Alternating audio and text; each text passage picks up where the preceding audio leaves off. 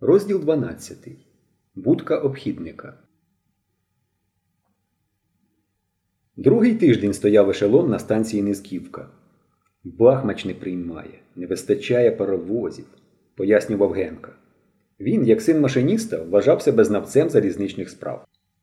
Генка їхав тепер в ешелоні на легальному становищі.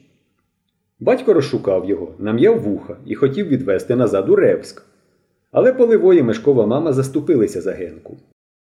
Полевой відвів Генчиного батька до себе у вагон. Про що вони там розмовляли, невідомо, але вийшовши звідти, батько похмуро глянув на Генку і сказав, що сьогодні він його не забере, а повернеться в Ревськ. І як вирішить мати. Другого дня він знову приїхав з Ревська. Привіз Генчині речі і листа тьоті Агріпіні Тихонівні. Він довго розмовляв з Генкою, повчав його. І нарешті поїхав, узявши з Мешкової мами обіцянку передати Генку тітці з рук у руки. А ешелон все стояв на станції Низківка. Червоноармійці розпалювали між коліями багаття, варили в казанках юшку. Вечорами в чорній залі тліли жаринки. Дорослі сиділи на розкиданих шпалах, на рейках або просто на землі. Вони розмовляли про політику, про залізничні порядки, про Бога, а найчастіше про харчі. Харчів не вистачало.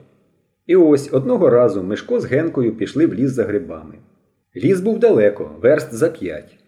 Хлопці вийшли раненько, розраховуючи до вечора повернутися, але вийшло інакше.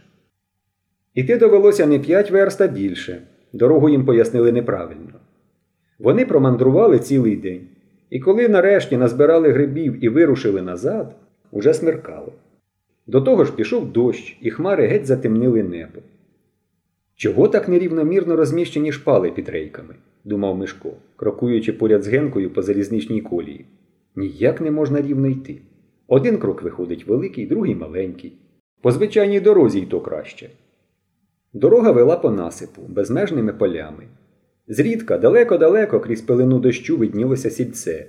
Немов би чулося мукання корів, гавкіт собак, скрипіння журавля на колодязі, ті віддалені звуки, що чуються в шумі дощу, коли далеко у вечірньому тумані подорожній бачить селище. Уже в темряві вони добралися до будки обхідника.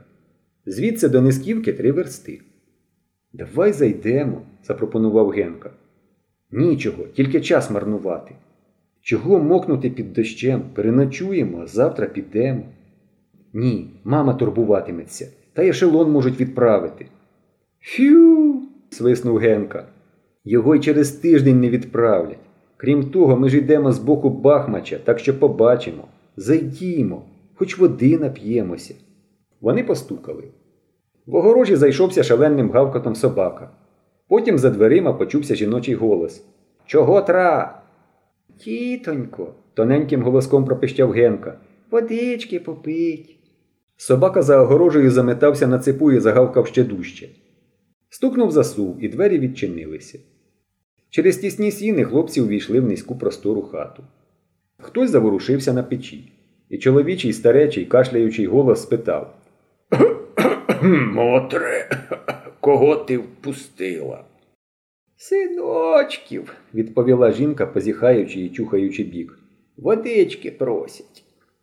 «По гриби надісь ходили?» – спитала вона хлопців. «Еге ж, а куди йдете?» «У Низківку».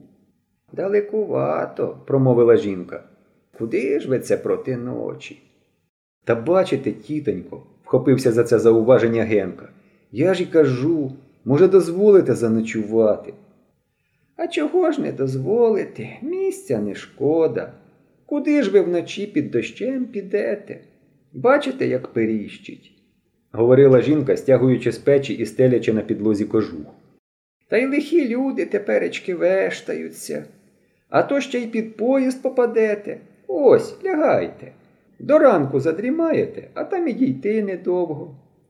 Вона накинула клямку, погасила скалку і крекчучи полізла на піч. Хлопці вляглися на кожусі і швидко заснули.